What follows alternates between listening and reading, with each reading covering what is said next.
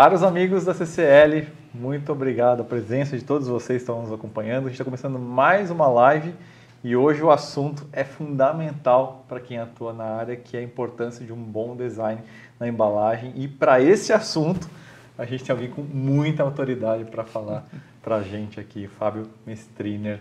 Muito obrigado pela sua presença. E, aliás, fez parte da formação de muita gente, inclusive aqui de dentro da CCL, né? de forma direta ou indireta, por meio dos livros ou atuação como professor. E que currículo, hein, Fábio? Olha, eu tenho, eu tenho, que consultar aqui, porque realmente é muita, é muita credencial, né? 18 anos, professor de pós-graduação em engenharia de embalagem, MT, de Mauá, e atualmente é coordenador do Núcleo de Estudos de Embalagem da SPM. Né?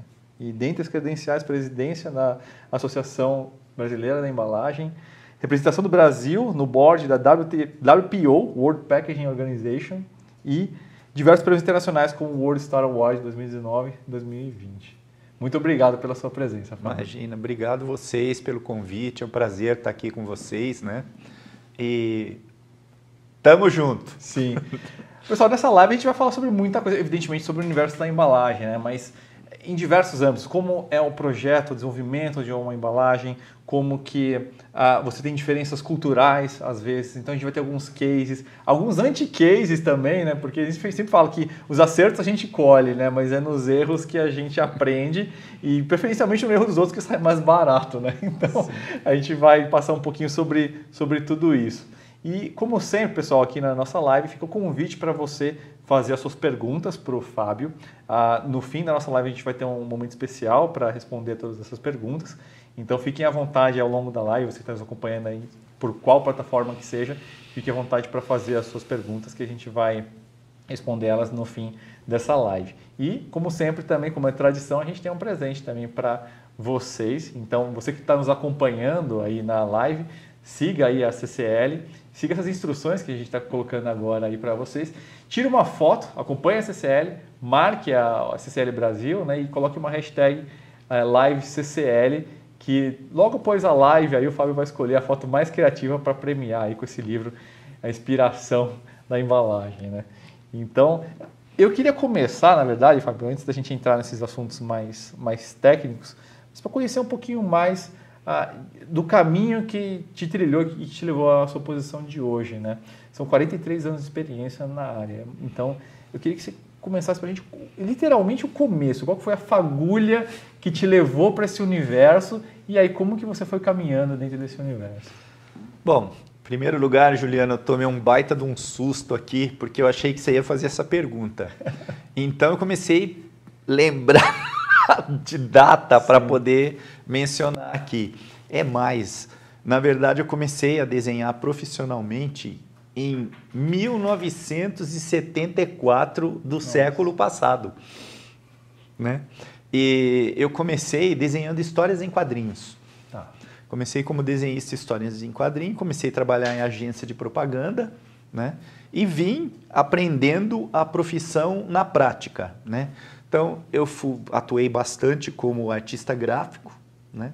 Desenhando publicações, né? Fui editor de revistas, editor de arte e tudo. E no ramo de embalagem, eu entrei em 1987. Eu assumi a direção de design da Seragine, Young e Rubicon, né? que na época era a principal era a principal agência de design de embalagem do Brasil, né? E, e daí para frente fiquei só na embalagem, me apaixonei pela embalagem. Né? Tive a oportunidade de trabalhar com o Lincoln Seragini, que é um ícone do setor. Né? Foi uma experiência importante para mim. Depois eu abri minha própria agência. E de, até 86, não, até em 2006, eu assumi o núcleo de estudos da embalagem da ESPM. E uhum fiquei na vida acadêmica e trabalhando como consultor de empresas e tudo, que é o, o que eu faço até hoje, né? Agora, é uma coisa muito curiosa, essa coisa que você comentou de, da história em quadrinhos, porque tem mesmo um elo em comum, né? Tem. Assim, de, de, por exemplo, tipografia, né? Que é uma coisa tão importante na, na, na, na história de quadrinhos, a identificação de cores também, né? Então tem, tem, tem muita coisa. Hierarquização de informação. O elemento é assim, a história em quadrinho ela tem uma linguagem. A linguagem da história em quadrinho ela influenciou a formação da linguagem visual do cinema. O cinema tirou vários elementos né, das histórias em quadrinho. E a embalagem, o principal elemento da, de comunicação, de impacto de comunicação da embalagem, que é o splash, uhum. veio da história em quadrinho. Tá? Quando você precisa destacar alguma coisa na embalagem, alguma coisa importante sobre o produto, algum atributo importante, o splash é sempre chamado para. Geralmente de efeitos sonoros, pra, é, que está na história em quadrinhos. Exatamente, ali, né? é, chama onomatopeia, né? Que são palavras que expressam som e aqueles Sim. elementos, se estiver explodindo, é tá gritando, se tiver o balão com as bolinhas, está pensando, né? Sim. São elementos da linguagem visual. Se a gente lembrar um ícone da história da embalagem, que é o homo, o homo originalmente ele era uma explosão. Hum, ele era um splash, né? Hoje ele mudou o design e tudo, mas o original era o Splash. Tudo isso que você estava falando me lembrou duas coisas. É o Roy Lichtenstein e o Andy Warhol. Sim. E aí você tem é, é exatamente isso, a questão dessa, dessa, comunicação, do splash, das cores. Sim. Esses dois, é, a pop art, né? Ela percebeu que a embalagem ela tinha um componente de arte e que esse componente artístico, essa arte da embalagem, ela habitava a vida das pessoas sem que as pessoas tivessem consciência disso. Uhum. Então, acho que o grande trabalho que eles, eles perceberam que as embalagens eram um elemento importante da cultura daquela época. E isso é muito importante porque é o seguinte, na verdade, a embalagem, ela é um componente importante da cultura material de um povo. E ela sempre esteve. Eu tinha até preparado uma apresentação aqui que a gente deixou para lá, mas é o seguinte: na virada do século XIX para o século XX, teve um movimento artístico que chamava Art Nouveau. As embalagens daquela, daquele período, elas adotaram a linguagem do Art Nouveau. Aí, nos anos 20, o Art Nouveau foi substituído pelo Art Deco que foi um outro movimento uhum. artístico, e as embalagens assumiram a linguagem do Art Deco. A, no período da pop art, não é que as embalagens assumiram a imagem da pop art, as embalagens eram a pop art. Exato. Entendeu? Era isso. Interessante. Agora, a gente falando agora já num aspecto mais do mundo da embalagem mesmo, né? Sim. Uh, explica um pouco pra gente, Fábio, como que é o processo de uma criação de uma embalagem na linha do tempo de um produto? Como que, como que se dá isso? Né? Bom, em primeiro lugar, a embalagem que a gente encontra no supermercado, ela é o resultado da ação de uma cadeia complexa e multidisciplinar. Tem uma série de profissionais que trabalham até chegar ao resultado final lá na ponta. Né? O design ele é o componente integrador do processo. É ele que integra os diversos componentes de uma embalagem. Então, por exemplo, nós temos aqui no fundo um frasco que está aparecendo ali na tela. Esse frasco tem uma tampa, tem o frasco e tem o rótulo. São três componentes diferentes. Provavelmente, cada um deles é feito com uma tecnologia, um material e numa fábrica diferente, que muitas vezes não é na mesma cidade uhum. e às vezes não é no mesmo estado, às vezes tem algum componente importado que é feito Sim. até em outro país. E tudo isso termina dentro de uma caixa de papelão. Para que tudo isso se junte e se componha, se encaixe certinho, precisa quatro desenhos um desenho para cada fábrica. Uhum. Então, por isso que eu digo que o design ele é o componente integrador do processo, ou seja, ele integra o trabalho de todo mundo que participou né, da construção do produto até ele chegar ao encontro do consumidor. E em todos os sentidos, né? Então, inclusive, como se disse, né, é multidisciplinar. Né? Então, vai, ele vai conectar a engenharia com o financeiro, com o marketing, cada um com a sua expectativa e o designer tem que receber tudo Exatamente. isso. Exatamente. Botar no caldeirão. Tem os atributos técnicos também de, de conservação do produto, né? Tem produtos que exigem né, tecnologias de conservação de alimentos, né? processos químicos e assim por diante. Agora, sendo algo multidisciplinar, significa que há uma fricção, né? Então não é um processo redondo, né? Não. É, e, e, portanto, é marcado por conflitos e, e atritos que, no fim, acabam sendo positivos, né? vamos dizer assim, vamos chamar de dialéticas, vai, essa, essa relação. Agora, que tipos de erros ou conflitos ainda são muito comuns e que às vezes travam esse processo ou dificultam esse processo? Basicamente, falta de comunicação Tá. e falta de conhecimento específico sobre as tecnologias que são usadas. Desde o meu primeiro livro lá atrás, que eu defendo uma causa, que é a integração do design com a indústria de embalagem. Eu sou designer, eu terminei sendo presidente da, da Associação Brasileira da Indústria de Embalagem, uhum. porque eu levei para a indústria de embalagem é, essa função de componente integrador do design. Porque tem estudos que, se não existe essa integração, os erros vão ser percebidos lá na frente. Tá? Então, muitas vezes, eu sempre falo para os designers, especialmente os mais jovens, que eles precisam se aproximar da indústria de embalagem, eles precisam conhecer melhor uh, como funciona a indústria. E o ideal nos projetos de design é que o designer visite a fábrica. A fábrica da embalagem, a fábrica onde vai acontecer o invase do produto. Isso é muito importante. Senão ele fica muito enclausurado ali, vamos dizer assim, naquele mundo. Até não só por uma questão uh, profissional, né, de, de, de relacionamento profissional, mas também para absorver um pouquinho da cultura fabril, né? entender como funcionam as coisas. Né? Eu escrevi um artigo uma vez que é assim: nada substitui a visita à fábrica. Não, não tem uma visita à fábrica que você não aprende uma porção de coisa. Sim. Eu visitei um frigorífico no, na divisa com o Uruguai a semana passada e eu descobri como que encaixa aquela chavinha para abrir aquelas embalagens antigas de carne que era aberta com uma chavinha. Uhum, uhum. Eu não sabia como que encaixava aquela. Aquilo para mim era um mistério. Como na linha de produção, como encaixava aquela chavinha na lata sabe? Foi uma coisa interessante, porque são aprendizados é, que, se você não vai na fábrica, você não consegue. Sim. Isso me lembra um pouco, saindo um pouco do, do universo da embalagem, mas falando sobre design, a Pininfarina, dentre vários produtos que eles desenvolveram, design de macarrão porque havia necessidade de que ele, alguns tipos de macarrão escolhessem mais molho. Então, é, é, é, essa cultura de campo, né, de você estar próximo da, da onde a necessidade existe, você, não tem como você não absorver e aprender alguma, alguma coisa. É, né? Na verdade, no caso da embalagem, a embalagem ela é, ao mesmo tempo, uma expressão e um atributo do conteúdo.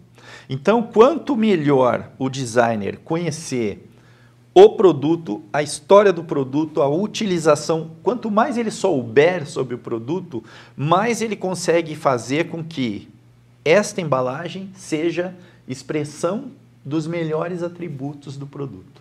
Ele tem que realmente fazer uma imersão no universo Exatamente. da marca e do produto. É, história e tudo mais. Agora, isso a gente falando de uma marca só, né? Mas quando a gente entra com um produto, raramente a gente está inaugurando um segmento. Né? Já existe aquele universo todo de concorrência e você é mais um que vai entrar naquele universo. Eu queria que você falasse um pouquinho sobre essa questão de estudos de, de concorrência. Né? Por exemplo, algum case, algum insight, alguma coisa que, alguma ideia que alguém teve no momento de incursão, ou até presente, já presente no mercado, Sim. mas aquele estalo que permitiu que essa marca conseguisse se despontar dentro desses concorrentes todos? Eu vou citar as duas coisas. A primeira coisa é assim: é, nenhum produto concorre no mercado.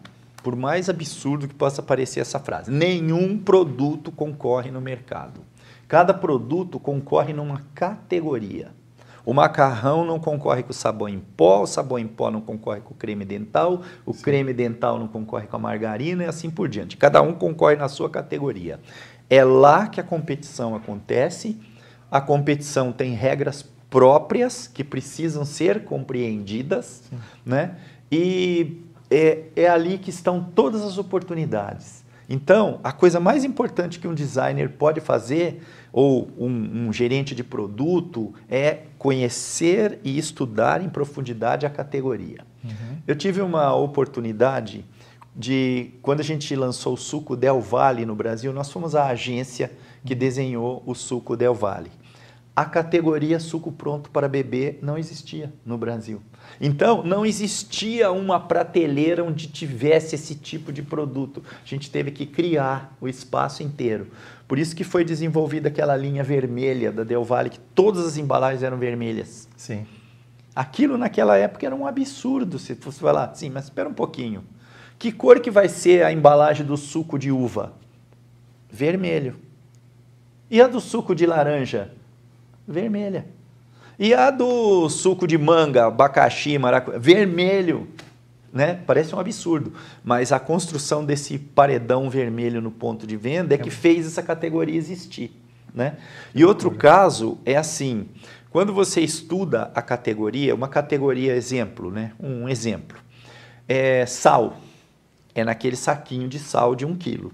Minha avó comprava sal assim, minha mãe e, e continua. Aí o sal cisne dominou a categoria. Não tinha motivo algum para alguém comprar um sal que não fosse o sal cisne. O sal é um produto muito barato. E, e, e o sal tem que ser cloreto de sódio. Não dá para fazer um sal diferente do sal uhum. cisne. Tá? Então, é, teve um. O que, que as pessoas fazem com aquele saquinho? Abre o saquinho, transfere o produto para alguma embalagem, né? E a embalagem é descartada, a marca vai embora da casa. E aí apareceu um concorrente que fez um potinho de sal, que não precisava tirar do potinho e passar para outro. E a marca permanecia na casa da pessoa. Hoje, o Salcisne tem um concorrente que luta de igual para igual com ele. Quem fez esse concorrente existir? Aquela embalagem ela criou algo novo na categoria. E ainda deu essa questão da sobrevida, né? Então Exato. você tem a, a, permanência da marca ali, no dia, não só no cotidiano daquela pessoa, mas de todo mundo que visita, né? Então Sim. ela está sempre ali presente para. Um outro exemplo é aquele frasco do Pato Purifique que ele tem um bico que você consegue é, colocar o produto dentro daquela borda interna do vaso sanitário. Aquele desenho daquele frasco fez com que esse produto se tornasse um ícone desse tipo de limpeza, né? Sim, fez, tá? fez a própria marca, né? Agora a gente está falando muito de, de, inovação, né? Dentro de, um, de, dentro de uma categoria, né? Sim. Agora, quando a gente pega marcas tradicionais, elas têm um privilégio e, ao mesmo tempo, esse mesmo privilégio é um desafio existencial, né?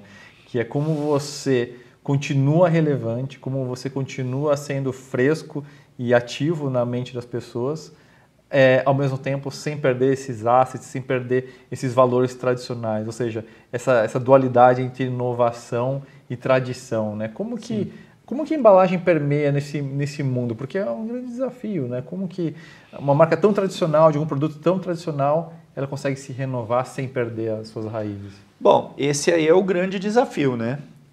É, eu costumo dizer que produtos líderes não mudam, eles evoluem.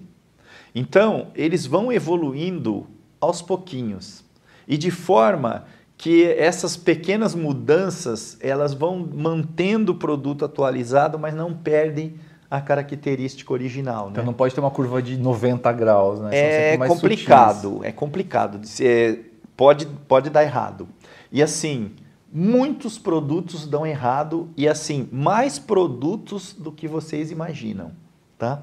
Só que o sucesso tem muitos pais, mas o fracasso é órfão. Então, toda vez que alguma coisa dá errada, a primeira coisa que os responsáveis por aquilo fazem é sumir com esse assunto. Uhum. É desaparecer com o assunto. Tá? E, e, não, e não propagar o assunto. Então, às vezes me perguntam, professor, dá para citar um caso de produto que deu errado? Eu conheço uma porção, mas eu não cito nenhum. é complicado, né? Mas vamos, vamos falar então dos bons exemplos. Eu vou te perguntar o, o seguinte: uh, me, me dá um exemplo de um case, de um produto uh, relativamente tradicional, mas que estava uh, entrando nesse ciclo de, dizer assim, de, de apagamento, vai, de, de, de morte lenta e que alguma mudança de design, seja na embalagem, ou no, mas que não foi no produto em si, Sim. conseguiu resgatar essa. Isso, isso é uma coisa bastante comum de acontecer com produtos tradicionais. Produtos que têm uma longa tradição, o que acontece? Eles têm uma embalagem que não pode mudar muito. Né? É. Como, por exemplo, a maisena, lembra da maisena, aquela Sim, caixa amarela que foi. A maisena mudou muito ao longo desse tempo, mas o que segurou a mensagem dela foi a cor. Como ela tem aquele amarelo chapado, Sim. se ela não mudar aquele amarelo, ela continua, né? Ela pode mover elementos. Ou seja, na... cada marca tem ali o seu, o seu, o seu é. universo de atributos, não necessariamente Exato. é o design, às vezes pode ser uma cor. Exato né? porque a cor é o segundo elemento mais importante do design. O Sim. primeiro é a forma. Sim. E o exemplo icônico disso é a garrafinha da Coca-Cola. Foi desenhada em 1915, está aí até hoje. O que, que a Coca-Cola fez? Lançou uma infinidade. Hoje a Coca-Cola acho que tem umas 32, 33, 35, 40 apresentações diferentes. Nossa. Eles têm uma filosofia. Uma vez me contaram isso, eu não sei se é verdade, mas me contaram que é, a Coca-Cola tem alternativas para vários padrões de preço. Tu fala assim, se você tiver um real, você consegue tomar uma Coca-Cola. Ah, entendi. Entendeu? Era é uma, uma coisa assim. De qualquer forma, eles conseguiram manter a marca viva, jovem e tudo mais. A garrafinha continua a mesma. Sim. Tá?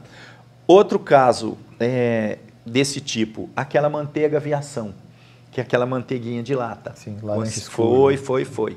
Eu preparei um caso, se a gente puder mostrar aí, que é uma bebida tradicional, né?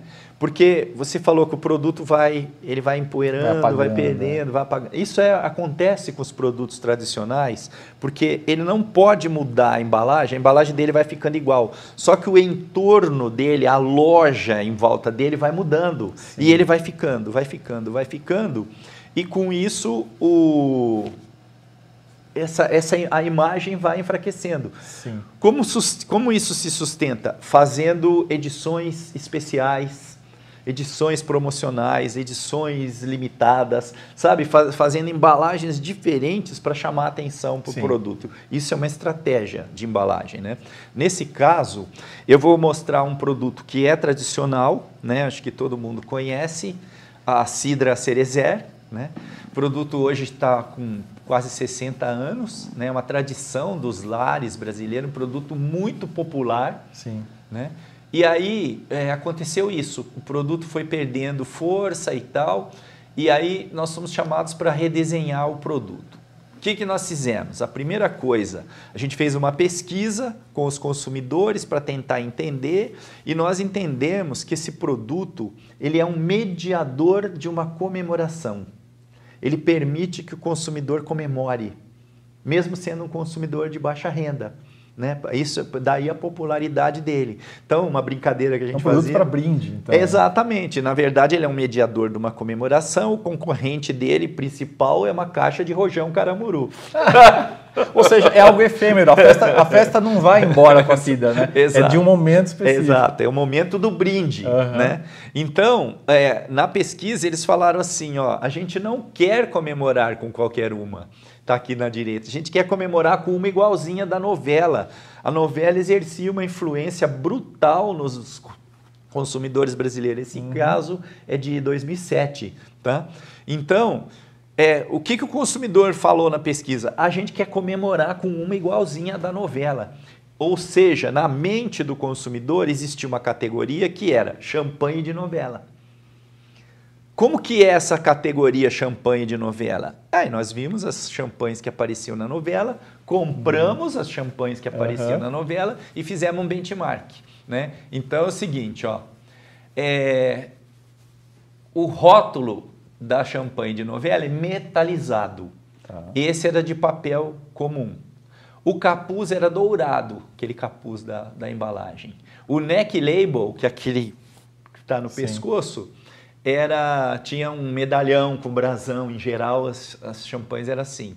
E o rótulo tinha filetes dourados e algum detalhe em preto.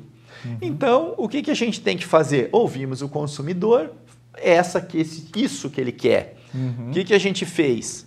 O que ele pediu. Colocamos capuz dourado, neck label. Aqueles dois cavalinhos já estavam no, no neck label. A gente só emoldurou. Né? É, o rótulo passou a ser metalizado, ganhou filetes dourados, um detalhe em preto embaixo. Tal. Olha o que aconteceu. Né? Ah, um detalhe. Valor para o consumidor é aquilo que ele percebe como tal e aceita pagar mais por isso, ou aceita manter a compra Perfeito. por isso, permanecer. Ou seja, valor para o consumidor é aquilo que ele percebe como tal.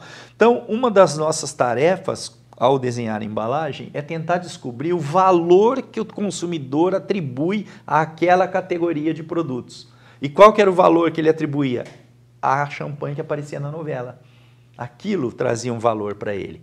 Muito bem, a partir disso, né, do novo desenho, olha o que aconteceu. O produto vinha caindo, entrou o novo desenho em 2007, olha o que aconteceu, mudou a curva. Aí, o que, que mudou? Mudou a garrafa? Não.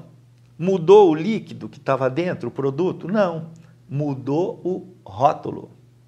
Então, nós estamos aqui na CCL que fabrica rótulo, né? Uhum. Gente, olha o poder que tem um rótulo. Sim. Quando ele acerta, ele encaixa na percepção de valor do consumidor. E essa história da Cidra é muito curiosa porque muita gente, a gente fala, às vezes, você querer atribuir valor, mas num sentido mais de qualidade percebida. Sim. Mas nesse caso, a história da Cidra é mais do que isso. Não é só qualidade percebida, mas sim a emulação de um outro produto que entrega a experiência que, que, que pertence ao imaginário do cliente. Então é uma coisa muito mais complexa. Exato. Por isso que teve uma pesquisa grande né, feita antes e os elementos dessa pesquisa foram incorporados no desenho. Né? Muitas vezes, pequenas descobertas que são feitas em pesquisa, por uhum. exemplo, ó, é, esse livro que vai ser dado aqui para quem mandar a uhum. foto, ele chama Inovação na Embalagem Método prático. É um método, passo a passo, que eu desenvolvi durante 10 anos. Eu uso esse método Sim. e funciona perfeitinho. Então, um dos itens desse método, uma das etapas a ser cumprida no projeto, é fazer uma pesquisa mind map. É um modelo de pesquisa específico para a embalagem, para essa metodologia. Então, uma das perguntas desse mind map é o seguinte: ó, pense num chá qual foi a primeira imagem que veio à sua mente? Aí vem lá as respostas. Uhum. Então, a primeira imagem que vem à mente da pessoa é a imagem que está exatamente onde você falou, no imaginário da pessoa. Então, na pesquisa deu, é uma xícara de chá saindo aquela fumacinha. É isso que está no imaginário da. Aí nós fomos na categoria chá no mercado, nenhuma embalagem de chá tinha essa imagem. Só tinha o leão, as ervas que faz o chá, camomila, erva doce, barará, biriri, elementos de, né? Sim. Não tinha essa imagem do chá, dessa xícara. Muito bem, a Taek colocou essa xícara. Aumentou 25% as vendas. Nossa. 25%. Tá? Esta xícara. Então, quando você descobre qual é a imagem que habita né, a mente da pessoa em relação àquela categoria específica e você coloca essa imagem na embalagem, faz assim, ó, cleque, encaixa. É um link é, subliminar, mas com poder de, de, de, de, fixação e conexão muito poderoso. Né? É, assim, ó, pergunta para o consumidor. O consumidor é que decide o sucesso ou fracasso de qualquer coisa. Pergunta para ele. Né? Só que o, o problema é como que pergunta, o que que pergunta. E é isso que demorou para montar. Quem me ajudou nesse projeto de montar esse modelo de pesquisa foi o professor Paulo Carramenha, que é do núcleo de embalagem da SPM junto comigo. Ele é um dos maiores especialistas em pesquisa de comportamento do consumidor no Brasil. Então, é, ajudou a montar essa metodologia, né? E aí a gente começou a aplicar, validou, testou, funcionou e continua funcionando. Que sensacional. Né? Agora, quando a gente, tá, a gente chegou a falar um pouco de uh, embalagens atemporais né? E, de, e, soluções de design temporal, às vezes é um rótulo, a gente está falando da cor, né? da maisena, Sim. formato da garrafa da Coca-Cola. Muitos desses produtos, inclusive, acabam, a marca e, e, o produto acabam virando uma coisa só, né? enfim, tem N exemplos disso, Gillette, entre outros. Mas a pergunta que fica que é, inclusive é meio, tem um paralelo ao mundo da música, né? a gente sempre pensa, ah, os Beatles, nunca mais apareceu um Beatles, nunca mais apareceu um Rolling Stones. Existe espaço hoje, com tantos produtos, com tanta tecnologia, com tantas possibilidades, com tanta liberdade, de ainda você conseguir uh, criar uma solução de embalagem ou de rótulo que atinja esse status cult, vamos dizer assim, universal? Atemporal? São poucos, são poucos os produtos que conseguiram isso, porque no caso da embalagem, uma das características da embalagem é que a embalagem é efêmera, né? A vida dela é, é muito curta, vai da prateleira para a casa da pessoa, utiliza, etc. E outra coisa importante, o consumidor, ele não separa a embalagem do seu conteúdo. Isso é o resultado de uma pesquisa feita pela Abre. É, para o consumidor, a embalagem e o conteúdo constituem uma única entidade ó, indivisível. Então, a embalagem é algo que participa e interfere na percepção que o consumidor forma sobre o produto. Qualitativa, inclusive. Exatamente. Então, é, na verdade, a embalagem ela também se comunica com o seu entorno, com a sua categoria, ela depende também do que está acontecendo em volta dela. Uhum. Então, muitos produtos são obrigados a, a, evoluir porque o mundo dele evoluiu e uhum. mexeu. Uhum. E se ele não faz nada, muitas vezes ele vai ficando para trás. Então, os produtos que conseguem resistir à prova do tempo, são pouquíssimos. Você falou de coisa que deu errado, eu vi uma vez, eu tenho em casa, até guardei as embalagens. Sabe aquele licor, o Drambuie, que é um licor tradicional para é resolveram mudar a garrafa do Drambuie e mudaram muito a garrafa. E logo depois apareceu uma garrafa que na verdade voltava para trás. Ou seja, tiveram que voltar para a embalagem. Né? Se você vê essa manobra, é sinal, é um sinal claro que não deu certo. Sim, é sinal Mudou radicalmente que... e veio uma geração seguinte que é, teve buscou. que voltar. E eu já é. vi acontecer isso muito. É, tem produtos que conseguem resistir ao tempo, mas são muito poucos. E hoje em dia, chegar no mercado e conseguir isso, então é, é. Para quem está chegando, é. é. difícil. Agora, sempre que a gente está falando de, de, rótulos e apresentação de embalagem, a gente está falando da parte da frente, né? da cara do negócio, Sim. né? Mas e a parte de trás, o verso? Qual que, como que funciona, antes de mais nada, o verso nessa jornada da experiência com o cliente? Que importância que ele pode ter, inclusive nessas questões que você está falando, dessa relação do cliente que ele estabelece entre o que está fora, entre a embalagem e o próprio conteúdo. Como que funciona Então, o, o espaço mais nobre que tem na embalagem para você... É, hoje existe muito esse comentário de storytelling, né? de contar a história. O rótulo ele tem um papel fundamental na construção da informação complementar sobre a embalagem, sobre o produto, sobre o fabricante. Tem exemplo. Bom, se você pegar os cereais da Nestlé hoje e olhar o verso, aquilo lá é uma aula, sabe? É uma aula de nutrição, porque não é mais aquele verso tímido com aquelas coisinhas. O verso é como se ele fosse um cartaz, ele é editado, né? E as informações é, menores passaram para as laterais, né? Então, uma das coisas que me incomoda um pouco no, no design, e eu bato muito nessa tecla com os meus alunos, é o pessoal desenha a frente da embalagem e o verso faz de qualquer jeito. Hum. Tá? Não pode. O verso é um espaço nobre na Sim. embalagem, precisa ser trabalhado da mesma forma como se trabalha a frente. Se eu entendi direito, a frente, obviamente, é onde está a sedução, mas o argumento está no verso. Então. Exato, você entendeu muito bem, é isso mesmo. Você tem, é a oportunidade que você tem de conversar com o consumidor. Então hoje eu digo o seguinte: as embalagens do e-commerce. Essa é a oportunidade que você tem de conversar com o consumidor no mundo físico onde ele vive e é a oportunidade da, da marca né, estar presente no momento mágico em que o consumidor vive a experiência com o produto. E ela também é a melhor chance que a empresa tem de construir uma nova venda que, que o pessoal faz? Em vez de desenhar a embalagem para fazer tudo isso, é, usa a embalagem para carregar o produto até a casa do consumidor, fazer a entrega do produto. Né? Uhum. E a embalagem do e-commerce, a primeira missão dela é promover um final feliz para o processo de compra. A mesma coisa acontece com as embalagens que não são vendidas pelo e-commerce, que são na venda física. É, a hora que ela chega na casa do consumidor, a hora que o consumidor vai viver a experiência com o produto, esse é o momento mágico onde ela pode pegar o produto, aquela compra que foi feita e fazer assim com ela. E o verso faz muito esse papel.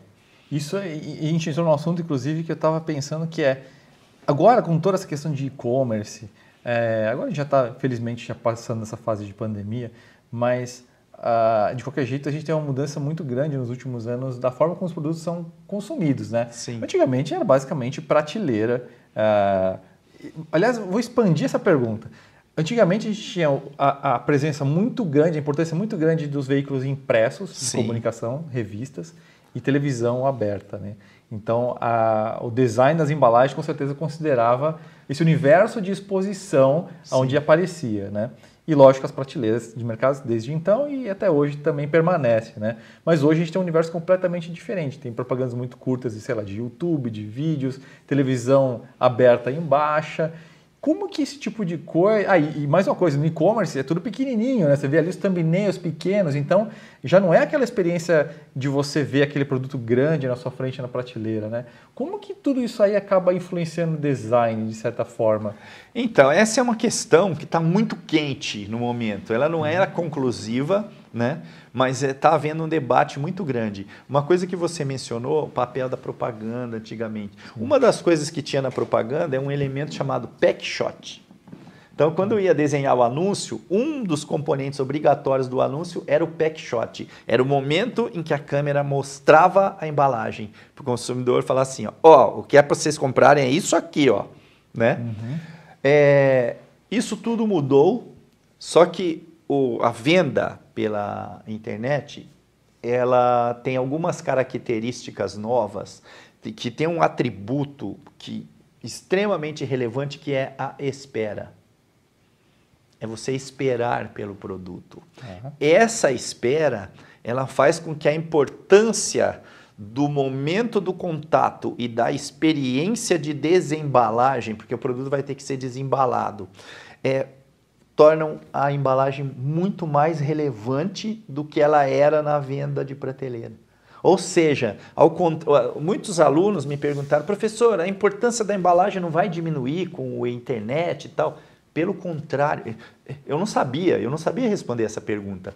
Só que eu já fiz várias pesquisas sobre é, como que a embalagem se comporta no e-commerce e a informação principal é o seguinte: com o e-commerce, por causa desse atributo da espera e por causa desse a experiência de desembalagem ser mais intensa, a embalagem está se tornando mais relevante do que ela era. A maior prova, Fábio, do que você está me dizendo é essa febre dos unboxing, esses vídeos que o cara recebe o produto e vai ali desconsolidando literalmente cada camada da cebola da embalagem. É isso mesmo. E, e para você ver que é tão valorizado a ponto de ser um conteúdo, né? É, não precisa ir longe. O, o Steve Jobs, as embalagens da Apple são icônicas, né?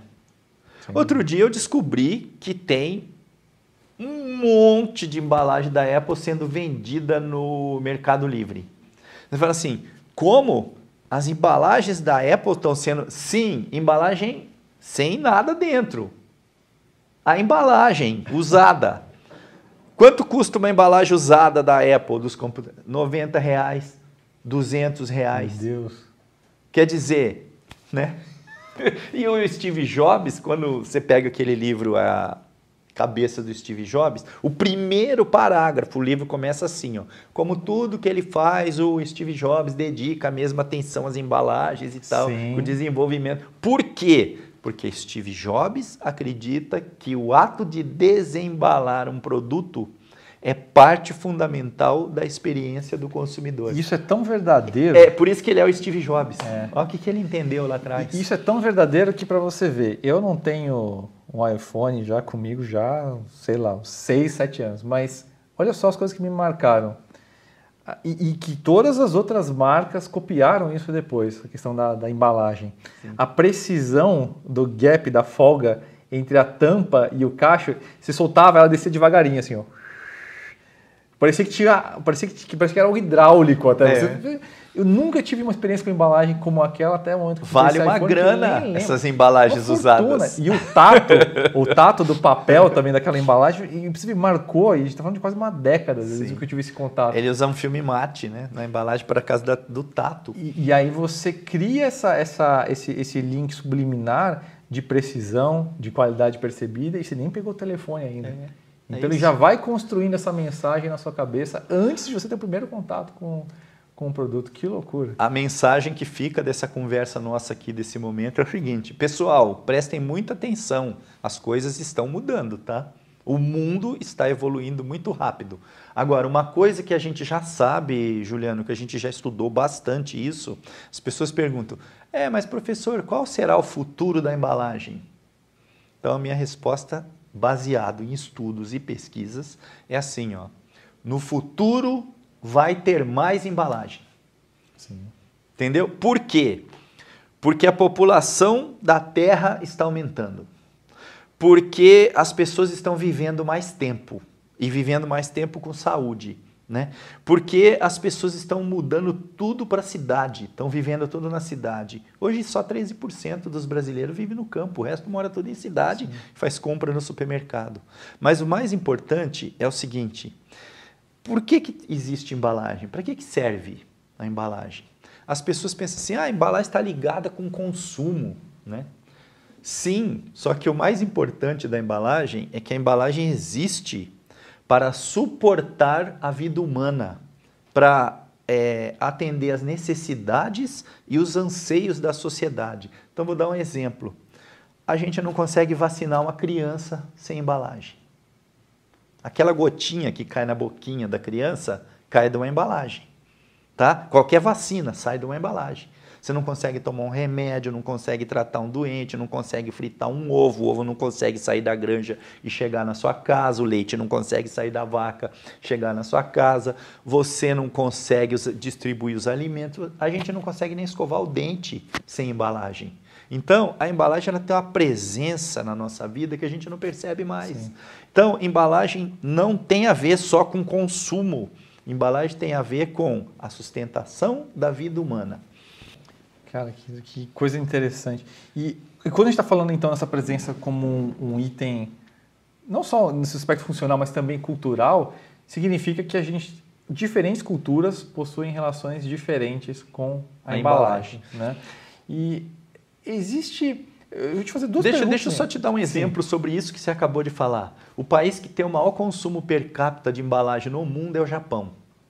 Por quê? Porque a embalagem tem um componente cultural na vida do Japão que é super importante. Existem produtos tradicionais japoneses.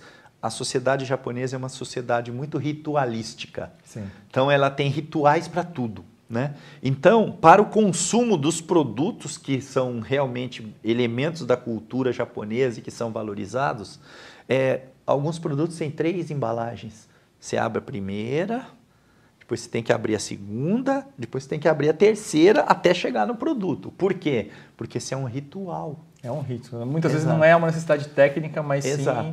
Na Inglaterra, por exemplo, o, o, quando você pega aquela pizza, do que, que são, de que material são feitas todas as embalagens, é, na Inglaterra o percentual das embalagens de aço, ou seja, as latas, é maior do que qualquer outro lugar do mundo. Por quê? Porque foram os ingleses que inventaram a lata de aço. Sim. Entendeu? E aí ainda mantém uma ligação forte com a cultura deles. Que coisa interessante. E agora, falando questão de, de, de valor, você me lembrou a questão da. Se tem dois produtos que eu acho que a embalagem tem o dom de ultravalorizar o conteúdo, são a indústria uh, do perfume e da água, principalmente da água. A né? água, virou, a água virou grife. Exatamente, a água virou grife. Então você estabelece uh, alguns valores. É? Que loucura! Você estabelece valores uh, para uma água em relação à outra, né? Então esse é o grande Esse poder. é um exemplo de como a embalagem agrega valor percebido ao produto. Você fala assim, a embalagem ela agrega valor percebido ao produto. Exemplo, água, H2O. Sim. Agora, no caso do perfume, não. O perfume é o seguinte: o principal. Perfume tem duas coisas que são fundamentos estruturais do perfume: o nome e a embalagem. O perfume é o terceiro. Entendeu? O, perf... o, nome e a embalagem é que fazem você querer experimentar o, o perfume, o cheiro do produto. Tá? É, sem isso, ele perde totalmente a força. A fragrância está ali mais para ah, é. validar. Exatamente. A fragrância é assim, ó. Nome, embalagem, fragrância. Não, gostei. Verdade, não gostei. já, é. dependendo da marca e, e, da embalagem, na verdade, ela já vai te conduzir para esse processo de aprovação. Né? Exato. Mas só que é o seguinte: no caso da fragrância, a fragrância mexe com um componente é, sensorial muito profundo, não é racional. Sim. Tá? Então, é o fator decisivo de compra e de sucesso dos produtos é a fragrância.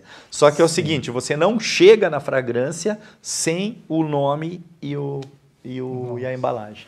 Agora, Fábio, nesse, nesse contexto todo de, de globalização e de produtos também lançados para muitos mercados, eu te perguntar, se, se, você se lembra de algum caso, de algum produto que para determinado mercado, para determinada cultura, a apresentação dele tem de ser completamente diferente para para atender aquele mercado? Bom, nós tivemos um exemplo aqui que foi o eu já mencionei, o suco Del Valle.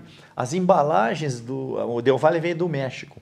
As embalagens da Del Valle no México, cada fruta a embalagem era de uma cor. Ah.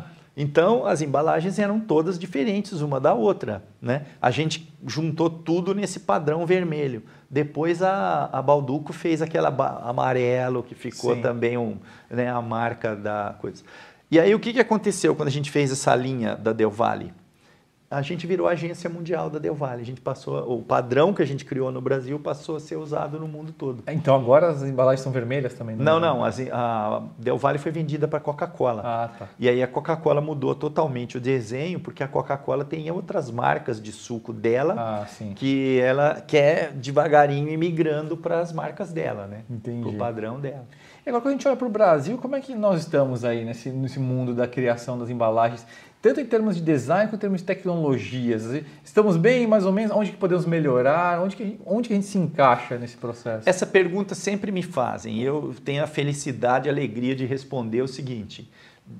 Do ponto de vista de design de embalagem, nós estamos nível internacional. O Brasil cansa de ganhar prêmio para todo lado, em tudo quanto é concurso. Eu, eu continuo desenhando, né? Uhum. É, tem aluno que outro dia um aluno me perguntou, professor, além de ser professor, o senhor também trabalha? eu continuo desenhhando, né? Sim. né? Então, eu ganhei o WordStar, que é o prêmio mais importante é da Organização Mundial da Embalagem, ganhei o WordStar 2019 e 2020, uhum. né? E, e ganhei um internacional importante também o ano passado. Eu sou jurado da maior parte dos prêmios de design que tem aqui, eu sou do júri. Mas cada vez eu fico mais impressionado com a qualidade dos materiais inscritos. Fica difícil você escolher porque são embalagens boas. Agora, como nós é, não somos um país rico, né, a gente não consegue desenhar aquelas embalagens caras do primeiro mundo que o pessoal faz, porque o, o, nosso mercado não sustenta. Então, o nosso principal atributo é justamente a criatividade. Entendi. Então, Entendeu? de porque a gente materiais, é, agora do ponto de né? vista de indústria é o seguinte, as das vamos dizer assim, as 20 indústrias de embalagem mais importantes do mundo, 18 estão aqui no Brasil. Elas que estabelecem o padrão da competição. Quem quiser competir no mercado né, com, as, com essas multinacionais que estão aqui, precisa competir com elas. Ou seja, uhum. precisa ter um padrão equivalente. Né? Então, a indústria brasileira de embalagem também, né, com exceção daquelas especialidades de, de produtos mais. O, os produtos básicos que tem no supermercado, uhum. por exemplo, o Brasil atende perfeitamente. Então, nossa limitação, na verdade, é mais em relação à execução técnica de algumas coisas por recursos. Né? Exata. Não, não é a, a, execução técnica a gente consegue. O que a gente não consegue é, é adotar determinados tipos de embalagem que poderiam ser feitos ah, mais sofisticados. Porque não, não, não temos, não Fica sustenta, caro, o preço não... não sustenta. Entendi. Entendeu? O nosso mercado não suporta. Mas a gente consegue. Que, bom, maravilha, um é. motivo de orgulho. E agora uma pergunta que eu ia te fazer, Fábio, em relação à sustentabilidade, né? Um assunto que está em voga já há um pouco mais Sim. de uma década, cada vez mais. É, e a gente sempre fala em questão de processos, de materiais, mas é, existe hoje, justamente por essa questão da importância, da identificação, inclusive, do próprio consumidor com produtos e marcas sustentáveis, dependendo da, da, do segmento, inclusive, isso tem uma importância até mais crítica, é, isso acaba influenciando o design também. Né? também. Né? Então, deixa de ser só uma, vamos assim, uma meta industrial para também fazer parte da identidade do produto. Né? Ele não só ser, mas também parecer sustentável. Sim. Né? É, existe até uma vertente do design que chama Design for Environment. Né? Que é o, já o desenho com essa preocupação. Existem estudos que o impacto ambiental, ele, o design aqui atrás já tem uma importância muito grande no que vai acontecer lá na frente. Essa questão é uma questão que está assumindo um contorno dramático. Não dá para fugir desse tema. Esse tema é um tema assim, ó, primordial no tempo que a gente está vivendo. Cada época tem um tipo de preocupação. Né? Essa é a preocupação do nosso tempo. Felizmente, e eu quero deixar isso bem claro, é, existem problemas para a humanidade que a humanidade ainda não conseguiu resolver. Tá? tá? O que fazer com os resíduos sólidos urbanos, ou seja, o lixo urbano, no qual a embalagem é um componente, embora não seja o componente principal, é o componente mais visível que chama mais atenção, porque tem forma, tem marca, né? tudo grudado. Né? É, isso já está solucionado. A solução para o problema do lixo é, primeiro, embalagem não é lixo. Tá? Uhum. Embalagem é matéria-prima. Você consegue recuperar praticamente a matéria-prima de quase todas as embalagens. Aquilo que não dá para recuperar, o que está sendo feito na Suécia, no Japão, na Suíça e tal, é que o lixo urbano é queimado para gerar eletricidade. Tá. tá? Chama recuperação energética.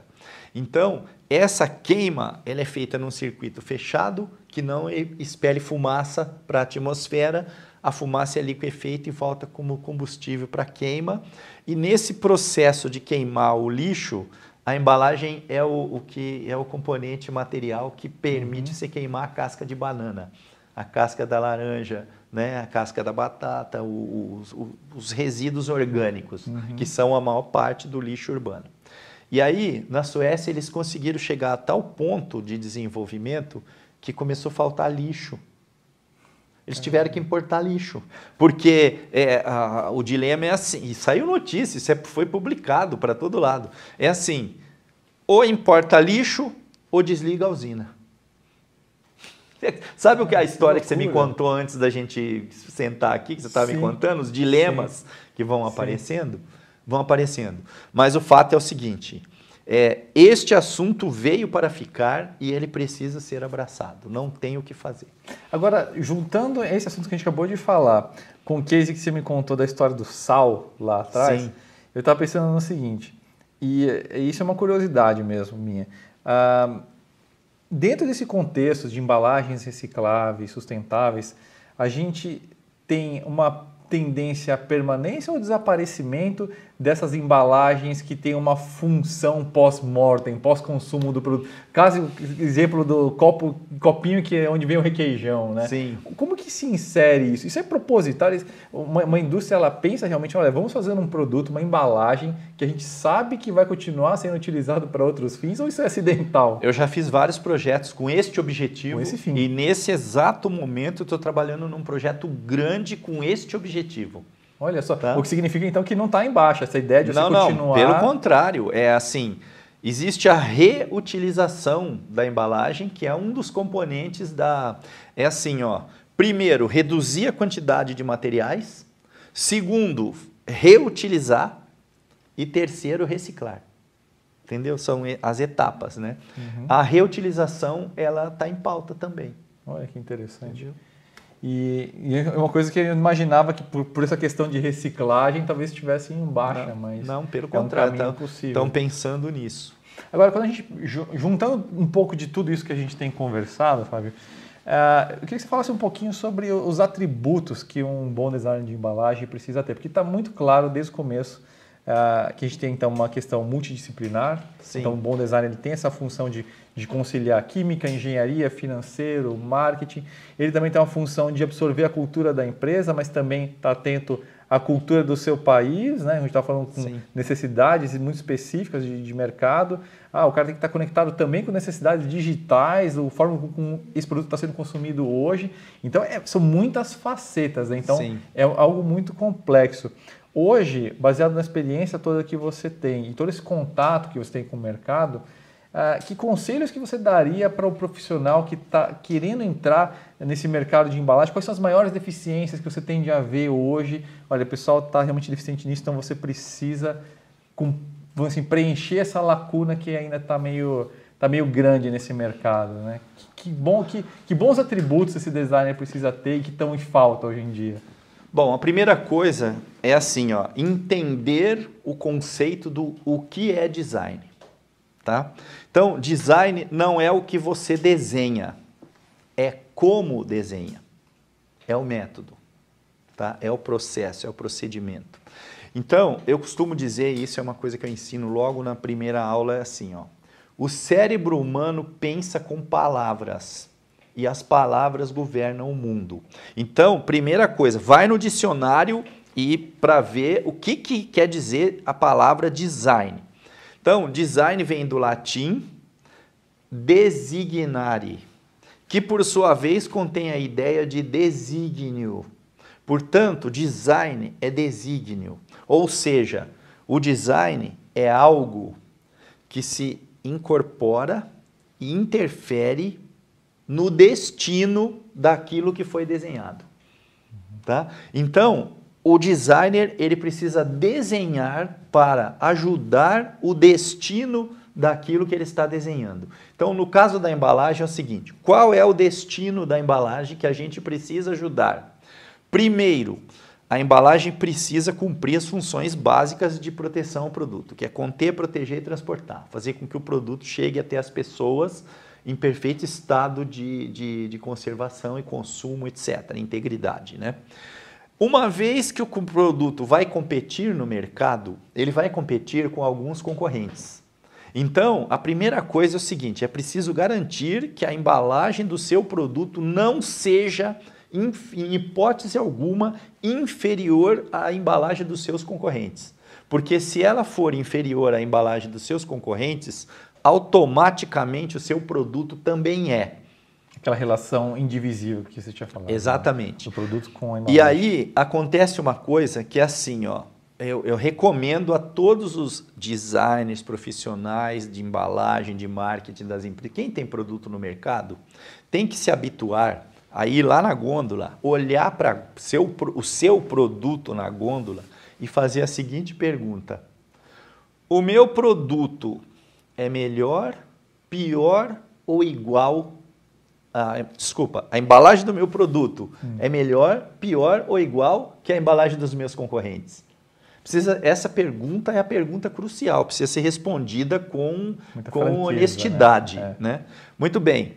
E aí, as funções da embalagem são, primeiro, competir com seus concorrentes. Segundo, a função específica da relação da embalagem com o consumidor é assim, ó. Primeiro, a embalagem precisa chamar a atenção do consumidor. Dizer assim, ó, ó, eu estou aqui. Se ela não fizer isso, o consumidor não vai enxergar a embalagem e existem muitas embalagens que não são enxergadas porque o consumidor não está numa galeria de arte observando o lindo trabalho dos designers. Ele está empurrando um carrinho, fazendo compra para resolver o problema da casa dele, não tem muito Contexto, tempo. Né? Então, é, precisa chamar a atenção. Uma vez que ela chamou a atenção, é precisa comunicar imediatamente do que se trata. Que produto é aquele? Né? Nisso o verso também é muito importante. É. Uma coisa que me chocou num concurso recente que eu fui jurado é que tinha embalagens que você não conseguia entender do que, que era. O pessoal está muito preocupado com o design da embalagem e não está preocupado em conversar com o consumidor, em explicar o que, que é o produto. Entendeu? Então acha que um design bonito, descolado, internacional, né? Tá? Famoso design para designer. É exatamente. Ó, muito, hein? Muito. E aí, uma vez que, o, que eles explicou do que se trata para o consumidor, o consumidor considerar, assim, eu estou considerando a possibilidade de comprar ervilhas. Estou considerando, né? Então, assim, ó, tá vendo? Ó, olha eu aqui, eu sou uma ervilha e aí entra os atributos para ajudar a fazer o processo de convencimento, tá? Porque na fase final, ou seja, na decisão de compra, acontece um processo que é assim, ó. O desejo de compra vem vindo assim, ó. E do lado de cá vem vindo a barreira do preço. O desejo de compra tem que ser mais forte que a barreira do preço para poder fechar. E a embalagem. E a embalagem precisa agregar valor percebido ao produto para ajudar o produto a vencer a barreira do preço. Entendeu? Exato. Tudo isso ela tem que fazer.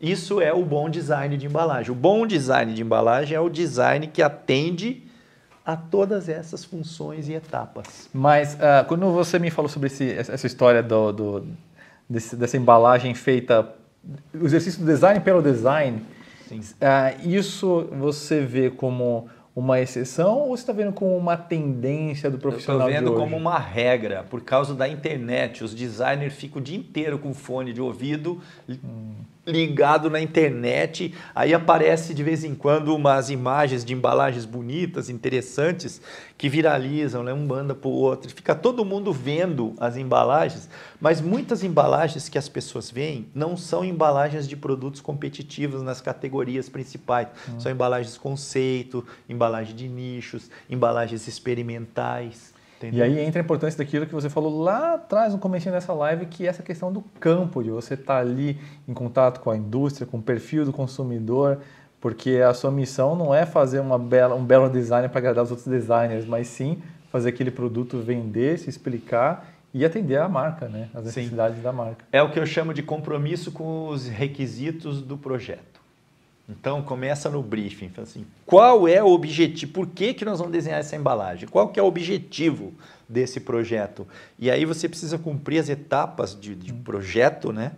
Mas sem perder de vista, porque chega num momento o pessoal fala, ah, vamos criar e abandona as etapas do processo. Então acho que esse seria o grande conselho que é. fica para o estudante aí. De, Siga de o processo. Primeiro pegue um briefing direito, tenta entender ao máximo o que, que é o produto, é, as características do produto, o que, que ele tem de elemento que pode ser comunicado, por que, que as pessoas comprariam aquele produto, é, como é que elas usam o produto, etc. Como, como, ele, como ele é servido, inclusive, né? Às vezes a solução de design genial não é nem a cara dele, assim como é a história do pato, né, que a gente estava é, falando. É. É. A forma como é servida. Às vezes, é, às vezes a pessoa compra aquele produto simplesmente porque aquela embalagem é muito mais prática, prática. de ser usada. Não, né? a praticidade é o segundo... Olha, a praticidade e a conveniência são o segundo e terceiro item da o, ranking de como que o consumidor percebe valor na embalagem. Sabe qual é o primeiro? Beleza e estética.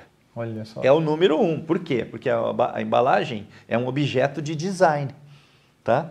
Então, mas a, a, a, praticidade e a conveniência vem em segundo e terceiro, não pode ser esquecido. Mas como eu estava dizendo, primeiro briefing, estudo de campo, mind map para entender o consumidor. Pode ser a pesquisa, o modelo de pesquisa que a gente desenvolver, etc. Ou pode conversar com os consumidores. Então, acho que a grande importância, Entendeu? Fábio, é o seguinte. Hoje, que essa tendência que a gente está vendo do design pelo design, na verdade ele está em primeiro plano, mas na verdade é o plano de fundo. Ou Sim. seja, atender todas as necessidades que, que você pontuou é, é a prioridade número um. E aí o exercício, o intelecto, a criatividade do designer é em atender esses requisitos com a graça, com o intelecto, com a capacidade artística dele, né? E não o contrário, né? O design está ali e, e, e tudo, o resto que se lasque. E, tudo é consequência, né? que... Olha, essa explicação que você fez é uma beleza de, de explicação. É isso mesmo. Como cumprir todas essas etapas, todos esses requisitos, grafiosa, né? a missão e, e, revestir isso de beleza, de graça, de encantamento, né? A, a embalagem ela precisa encantar o consumidor sempre Sim. que possível, né?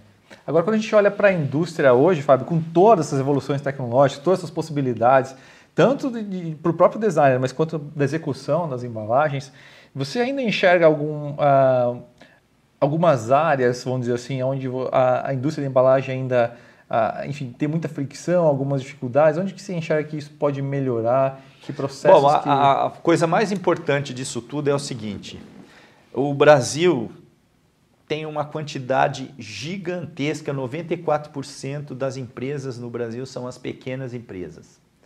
As pequenas empresas têm dificuldade de acesso a embalagens de qualidade. Por quê? Porque pela característica das grandes indústrias, as, ela não consegue fazer tiragem pequena. Então, acho que o grande desafio para a indústria de embalagem no Brasil é como desenvolver maneiras de atender as pequenas empresas com embalagens boas. Sim. Com boas embalagens. Entendeu? Esse é, o, esse é o grande desafio na minha, no meu entendimento. Agora, nós temos, temos perguntas? Essa é a pergunta que eu faço. Temos aqui. Temos algumas. Vamos lá. É...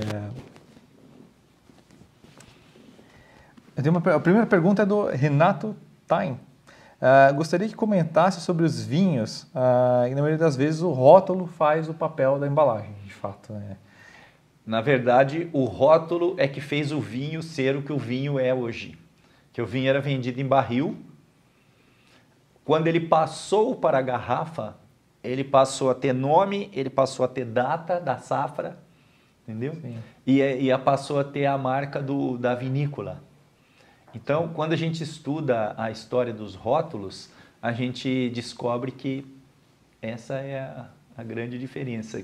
Tem um livro que eu gosto muito, que é a história do champanhe A Viúva Clicquot. Sim. Né? A Viúva Clicquot, né? para não ofender o francês. é, é, ela, ela conta essa história. Foi a garrafa com um rótulo que mudou tudo na indústria do vinho. Tá? E até hoje, você vê, é comum você ver, observar consumidores parados na frente da, das gôndolas de vinho lendo os rótulos. Sim. E imaginando muitas vezes coisas, né? Porque uma coisa talvez é ele está procurando informações sobre safra, sobre a uva, Sim. mas muitas vezes tá, ele está no imaginário, tentando imaginar, baseado na informação que está sendo transmitida no rótulo. E no vinho tem isso, né? Tem vinhos Sim. que vão para aquele, aquele modelo tradicional, muitas vezes tentando emular, inclusive, marcas Sim. mais tradicionais, e é uma marca nova. E a gente vê também hoje na indústria do vinho rótulos que são mais conceituais, né? buscando até um outro perfil, talvez, de, de é, comprador. É, o, né? na verdade, o rótulo ele passou a ser uma expressão importante e trabalhada né? dos, dos vinhos. Então, estão fazendo coisas, inclusive com recursos gráficos muito interessantes e valiosos. Né? Agora temos, temos uma, mais uma pergunta que é a, da Carol Ferreira rótulos ah, para garrafas de cerveja transparentes CCL. Então, destaque a bebida, além de parecer que as garrafas são pintadas. Né? É, qual embalagem ah, que para você mais te impressionou? Nossa, que pergunta difícil. Essa é. Essa, com, com, só com, com, quase nada de, das embalagens Nossa que você já viu senhora, na vida. Que pergunta. Eu acho que eu vou, eu vou fazer. Vou abrir ela. Vai, Não, mas eu, eu lembrei de uma. Ah, de uma? Eu lembrei tem, de uma. tem uma que está lá no topo. Eu lembrei de uma da Victoria's Secret. Ela fez uma embalagem do perfume da Victoria's Secret. Que quando você abria a embalagem, a embalagem fazia assim: fio, fio. É, ela tinha som. Mas o som era produzido como? O som era produzido que nem aqueles cartãozinhos de Natal que você abre o cartão e toca Jingle Bell, sabe? Sim, sim. Era aquilo lá. Então tem uma célula foto, uma fotocélula que quando você abre a tampa e entra a luz, toca a musiquinha. Então, em vez de tocar a musiquinha, tem uma subiu assim. E aí eu conversei com as meninas na, na loja que a segunda eu tinha essa embalagem e, e, sumiu. Quando eu fui comprar de novo, a menina falou: "Não, essa embalagem chega aqui na loja e desaparece, some, acaba". Por quê? Porque as mulheres abrem a embalagem, a hora que ela abre e faz fio-fio, ela abre um sorriso. Entendeu? Que loucura. Ela é surpreendida Você nunca com uma esperar, coisa né? agradável, né? Uma coisa legal. Nossa, aí. Lembrei. aí, aí a pergunta: é. mas pode pôr som na embalagem? Pode, é uma moleza pôr som na embalagem. Sim. É o cartãozinho de Natal, mas o problema é que para você fazer uma coisa dessa, você precisa estar tá fazendo embalagens especiais, pensando nisso, etc. Sim, sim, não é uma coisa, pelo não é uma coisa também. do dia a dia, né? É, é. Entendeu? Não, sem dúvida. Olha, a gente tem a última chance de todas aí para você concorrer ao livro do, do Fábio. Uh, se você ainda não postou a fotografia acompanhando a live aí, ainda dá tempo de você fazer uma selfie. Marque aí o perfil da CCL Brasil e coloque uma hashtag a publicar a foto live CCL. O Fábio vai escolher logo depois aqui da live a foto mais, mais criativa e vai premiar aí um de vocês. É, Ô, Fábio, eu queria te perguntar uma, uma coisa, trazendo aqui uma pergunta, você que já estava nas perguntas e respostas, mas me veio isso à cabeça. Você lembra de alguma embalagem, não precisa necessariamente citar a marca, mas Gente, você frisou muito ao longo desse papo a, a importância técnica da embalagem, né? de proteger o produto e condicionar, que de ser de prático de ser usado. Agora, você lembra de algum produto que chegou ao mercado, ou seja, não é um estudo ou um concurso, porque você realmente esteve no mercado, que tinha um belo design, impressionante em algum sentido, mas que pecava em alguma coisa fundamental, seja na parte de preservação do produto, seja na questão de usabilidade, ou seja, era um, era um belo vaso, mas horrível de ser utilizado? Então, isso aí é uma das. Oh, muitas vezes me perguntam, né? Mas, professor, e se fizer uma embalagem bonita e tal, mas depois o produto decepcionar? É o caminho certo para o fracasso do produto, porque é o seguinte: o produto é, tem essa, essa agrega valor mais do que o produto consegue sustentar. Né? Porque a embalagem ela agrega valor ao produto, mas o produto precisa sustentar o que foi prometido. Sim. Então, se você promete e a embalagem promete e o produto não cumpre, acaba com o produto rapidamente, porque o que costuma, ainda mais hoje com a internet, Sim. o pessoal posta e xinga. Eu vi um caso agora recente, eu estou estudando um hambúrguer em lata, e eu estudei hambúrguer em lata fora, porque hoje o, você consegue ter um produto desse com 4 anos de shelf life sem refrigeração. Cai 40% o custo. Né? Então, aquilo que eu te falei de Sim. embalagem ajuda a, a, suportar a vida humana. Né? Lançaram uma embalagem de hambúrguer na lata, só que esse, em vez de ser só o, o, o disquinho do hambúrguer, é, é junto com o pão. Tá. Você precisa de ver o que o povo postou na internet. Tira aquela expectativa. Que decepção que foi um negócio desse. Sim. Primeiro, não conseguia tirar o pão de dentro da lata. Meu Deus. Segundo, era, não, mas assim, o pessoal fez tudo com humor, era muito uhum. engraçado você ficar vendo. E hoje, por conta das redes sociais e tudo, é, se você errar alguma coisa numa embalagem, vai parar na internet. O pessoal critica muito. Sim, viraliza, né? Viraliza e é gozação atrás da outra, vira meme. né? Gente, que loucura. Gente, a gente já está com uma hora e vinte, é isso? Quase uma hora e meia de. Nossa, tudo isso. De, de live. O tempo passa voando, Fábio. é legal conversar com você, viu? Pô, fico muito feliz. Obrigado, agradeço, agradeço muito. Foi, foi um papo realmente que aprendi muito eu agradeço muito a sua presença, Fábio, porque realmente foram ensinamentos muito, ah, muito, muito legais. Eu agradeço também. E, é, e, e fora todo, todos os ensinamentos que você trouxe, seja para os seus alunos, por meio dos seus livros, agora para a gente aqui na, nessa live. Então, agradeço muito a sua presença, Obrigado. agradeço muito a presença do nosso público que nos acompanha em mais uma live e a gente vai encerrando por aqui. Um grande abraço e até a próxima. Valeu, pessoal. Obrigado pela atenção de vocês. Obrigado a CCL pelo convite. Obrigado, Juliano, Muito pela obrigado. sua companhia, tá? Muito obrigado. Obrigado.